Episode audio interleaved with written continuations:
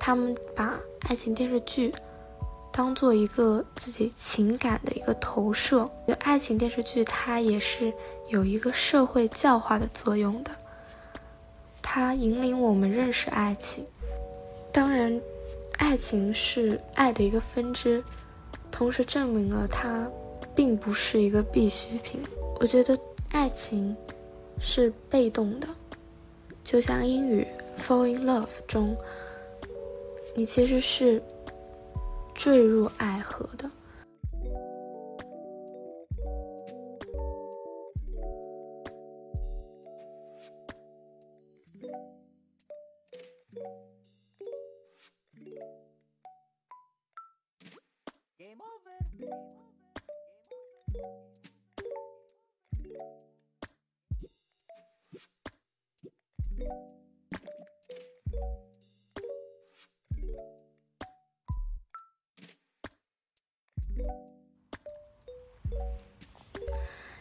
Hello， 大家好，我是小花。刚刚开头的一段音乐，我觉得特别契合这一期我想跟大家分享的主题——爱情。嗯，其实做这一期主题的灵感来源于昨天我跟 Harlan 聊天，我提到我最近在追一部爱情电视剧，然后 Helen 就提出了她之前看到过的一个观点：爱情电视剧是精神鸦片。我对于这个观点的态度其实是比较中立的，因为我觉得它有一定的正确性，因为爱情电视剧确实在一定程度上影响着我们的爱情价值导向，尤其是现在市面上有特别多嗯，质量比较差，然后爱情导向有偏差的一些爱情电视剧，我觉得这会一定程度上影响那些三观、爱情观都没有形成、没有成熟的一些人的一些观念。同时呢，尤其是可能会影响到他们对爱情的一个期待阀值。可能我们看多了爱情电视剧，我们看多了那些比较美好、比较完美的爱情，我们对爱情的期待阀值就会有一定的提高，这就会形成一个与现实的落差，而这种落差可能会造成一些失望情绪的产生。当然，我又觉得这种说法，就是爱情电视剧是精神鸦片的这种说法，其实是也是比较武断的，因为现在我们处于一个信息爆炸的一个年代，与其说爱情电视剧对我们爱情观的形成有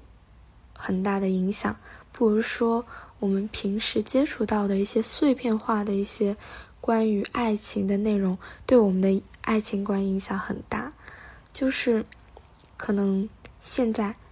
这个时代，爱情电视剧对我们爱情观的作用已经被冲淡很多了，而且我觉得人呢，他在成长的过程中，他会遇到很多很多的事情，很多很多不同的人，甚至说他们会看到很多很多嗯，过程结局都不一样的一些感情，所以人的爱情观其实是会随着他的阅历而改变的，所以爱情电视剧是精神鸦片这个说法，我觉得不是非常的正确。但我就不得不思考一个问题，就是爱情电视剧的一个作用到底是什么？其实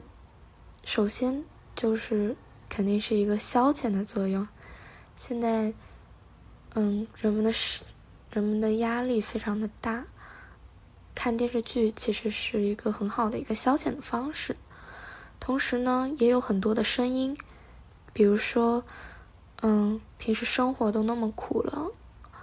就是看电视剧的时候肯定要看一些甜甜的恋爱啊什么的。我觉得这种可能是在体现一种他们把爱情电视剧当做一个自己情感的一个投射，就是可能自己在生活中没有办法满足的一些对于美好爱情的一些期盼，他们在电视剧中可以满足，这是一种心理上的一个满足吧。同时我觉得爱情电视剧还有一个还有一些更升华的一些意义吧，就是像文学作品，它是引领我们的审美，引领我们认识美一样，我觉得爱情电视剧它也是有一个社会教化的作用的，它引领我们认识爱情。因为可能在很多人的身边并没有爱情，或者是说他们并不知道爱情是个什么样子的，所以优秀的爱爱情电视剧可以引领我们认识爱情，认识爱情的美。最重要的是认识人在爱情中迸发出的那种高尚的人性的光辉。虽不能至，心向往之。我觉得爱情电视剧是一个导向，它引导我们憧憬爱情，憧憬一切美好的感情。当然我知道有很多人他们可能觉得文学作品其实是一个没有什么用的东西，确实它在促进社会生产力方面是没有什么太多的用处的，但是我觉得它是满足了人更高的一个要求吧，更高的一个需求。嗯，就像《美的历程》里边他有提到，人一开始其实是需要满足一些生存的一些需求，比如说打猎，就是填饱肚子生存下来，还有躲避天敌。当这些要求这些需求被满足之后，那些原始人们原始人类他们就会发展出一些宗教，发展出一些舞蹈，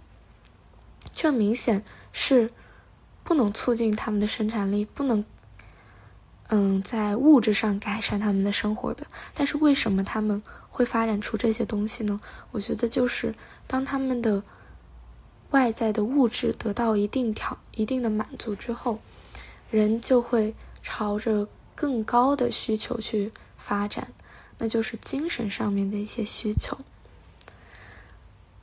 也可以说是人类的一种高级属性吧，就是对于精神上的一些需要。嗯，刚刚有说到电视剧对人的爱情观的影响，我就想聊一聊爱情观这个东西了，就从身边的爱情观说起吧。我们高中刚开始的时候，我记得有个同学问了大家对于爱情是什么看法，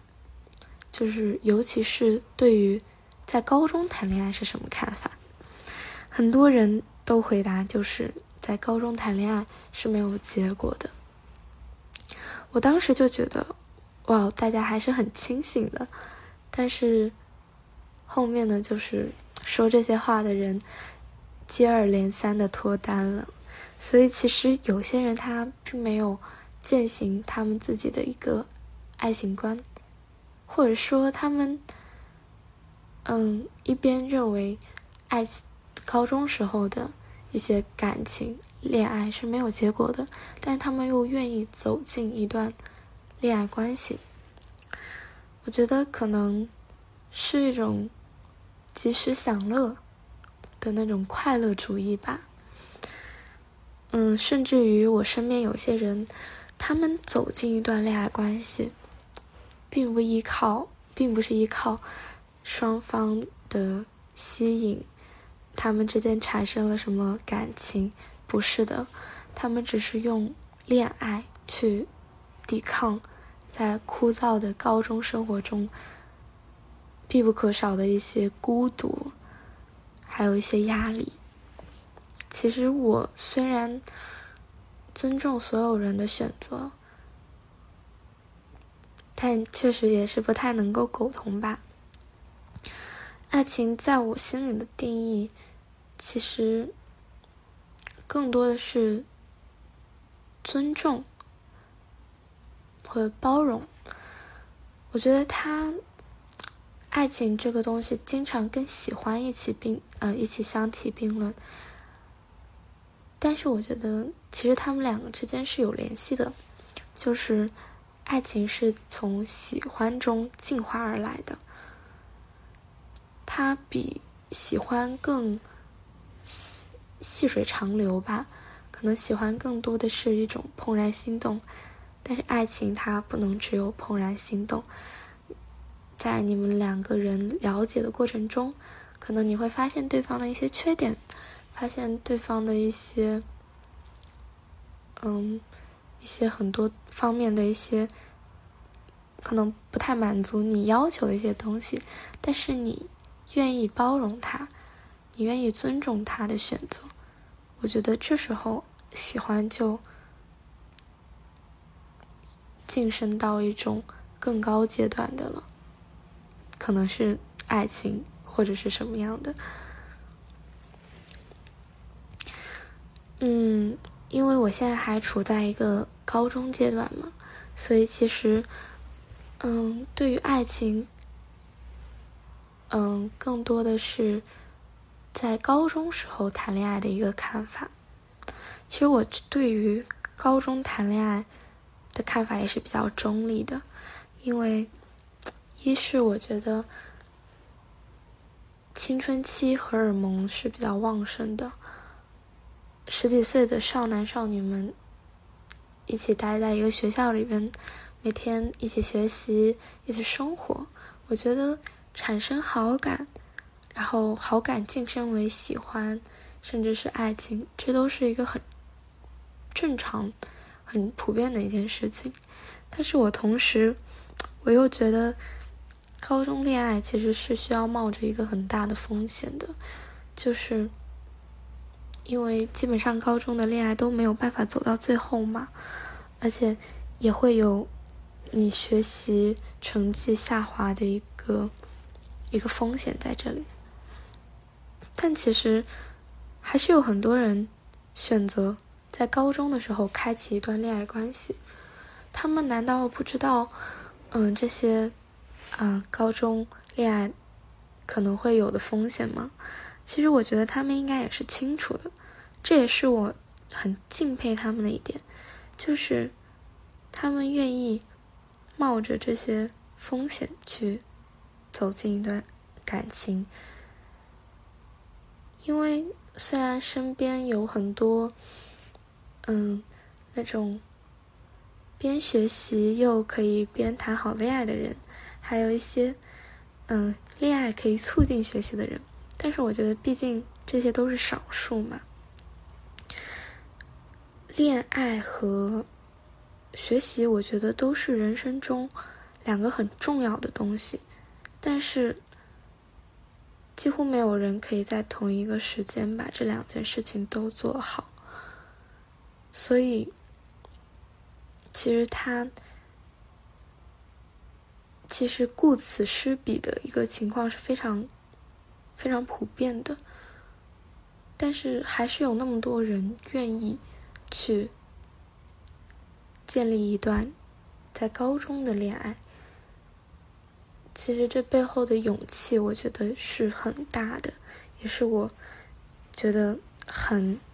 很有意思的，就是可能这就是爱情的力量。当然对于我自己而言，我可能会觉得在高中时候谈恋爱的人其实对自己的人生不算太负责，当然他冒着这个风险去谈恋爱到底是对他人生的负责还是不负责，这个其实也是一个很有意思的一个话题。当然就是在这里就就不多赘述。嗯，再说说爱情吧。我跟 Harlan 的聊天中，我们聊到了一个我觉得很重要的一个东西，就是爱情是爱的一个分支。爱其实包括很多种情，爱情、亲情、友情等等，但是爱情又是爱中一个非常微妙的分支。因为其他的情，比如友情、亲情，他们有时候是会有交叉的，就是比如说你跟你的朋友不仅有友情还有亲情，你跟你的亲人可能不只有亲情还有友情。但是我觉得爱情是很难跟亲情和友情进行交叉的。当然爱情是爱的一个分支，同时证明了它并不是一个必需品，爱情并不是一个必需品。正如现在很多的人选择跟自己的朋友去共同买一套房子，然后一起住，一起相互照顾彼此，然后就这样不结婚不生小孩的过完这一辈子。这其实也是表明了爱情并不是一个必需品，它可以被友情和亲情所覆盖，只是可能它所需的友情、亲情，它所需要的这个含量很大，可能一般的人他没有办法达到，所以他可能需要爱情。但是这是一个很有意思的观点嘛，这揭示了一种揭示了人其实有很多种活法，并不一定需要爱情，并不一定需要建立一段恋爱关系。嗯，说到爱情，就不得不说我们对待爱情的一个态度。其实我觉得爱情是被动的，就像英语 fall in love 中，你其实是坠入爱河的。坠就是你身不由己的，你跌落下去了。所以其实是不是也是在说明爱情其实是一个被动的一个东西呢？就像你很难主动的爱上一个人一样。所以其实嗯，这个其实启示着我们可能需要等待，对于爱情我们可能需要等待，而不是为了爱上一个人而爱他，为了有一段爱情而爱上一个人。嗯，而且我有了解到，就是很多人现在的一个观念是觉得自己一定要嫁给爱情这样子，但我其实我对于爱情的来临是持有一个悲观的态度的。因为我觉得爱情很难在所有人身上发生，但是我们绝大部分的人都要结婚，都会走向婚姻。所以这也是说明了有些人他建立的是一段没有爱情的婚姻关系，而有些人可能认为自己遇到的就是爱情，但其实并不是。所以其实这是不是说明，如果我们抱有一个我一定要遇到爱情，我一定要嫁给爱情的一个心态，我们大概率得到的是一个失望的态度呢？当然我也不是嗯，鼓吹大家就是不相信爱情啊什么的，我只是觉得可能如果我们降低对爱情来临的一个期待值，我们可能会收获更多的一些快乐。嗯，当然以上都是我自己对于爱情的一些看法吧。我觉得因为每个人成长的环境、接受的教育、经历的事情都是不同的，我们所形成的爱情观也是非常独特的。所以我觉得嗯，你可能会认同我说的一些话，也可能会不认同我说的一些话，我觉得这些都是很正常的。当然我不会因为我我说的可能比较片面，我说的可能嗯很少人认同我，我就不去发出自己的声音。我觉得每一个声音都是值得说出来，有价值的。所以这一期的内容希望对你有一些些帮助，有一些些启发，然后可以引起你一点点的共鸣。最后感谢听到这里的你，我们下一期再见啦，拜拜。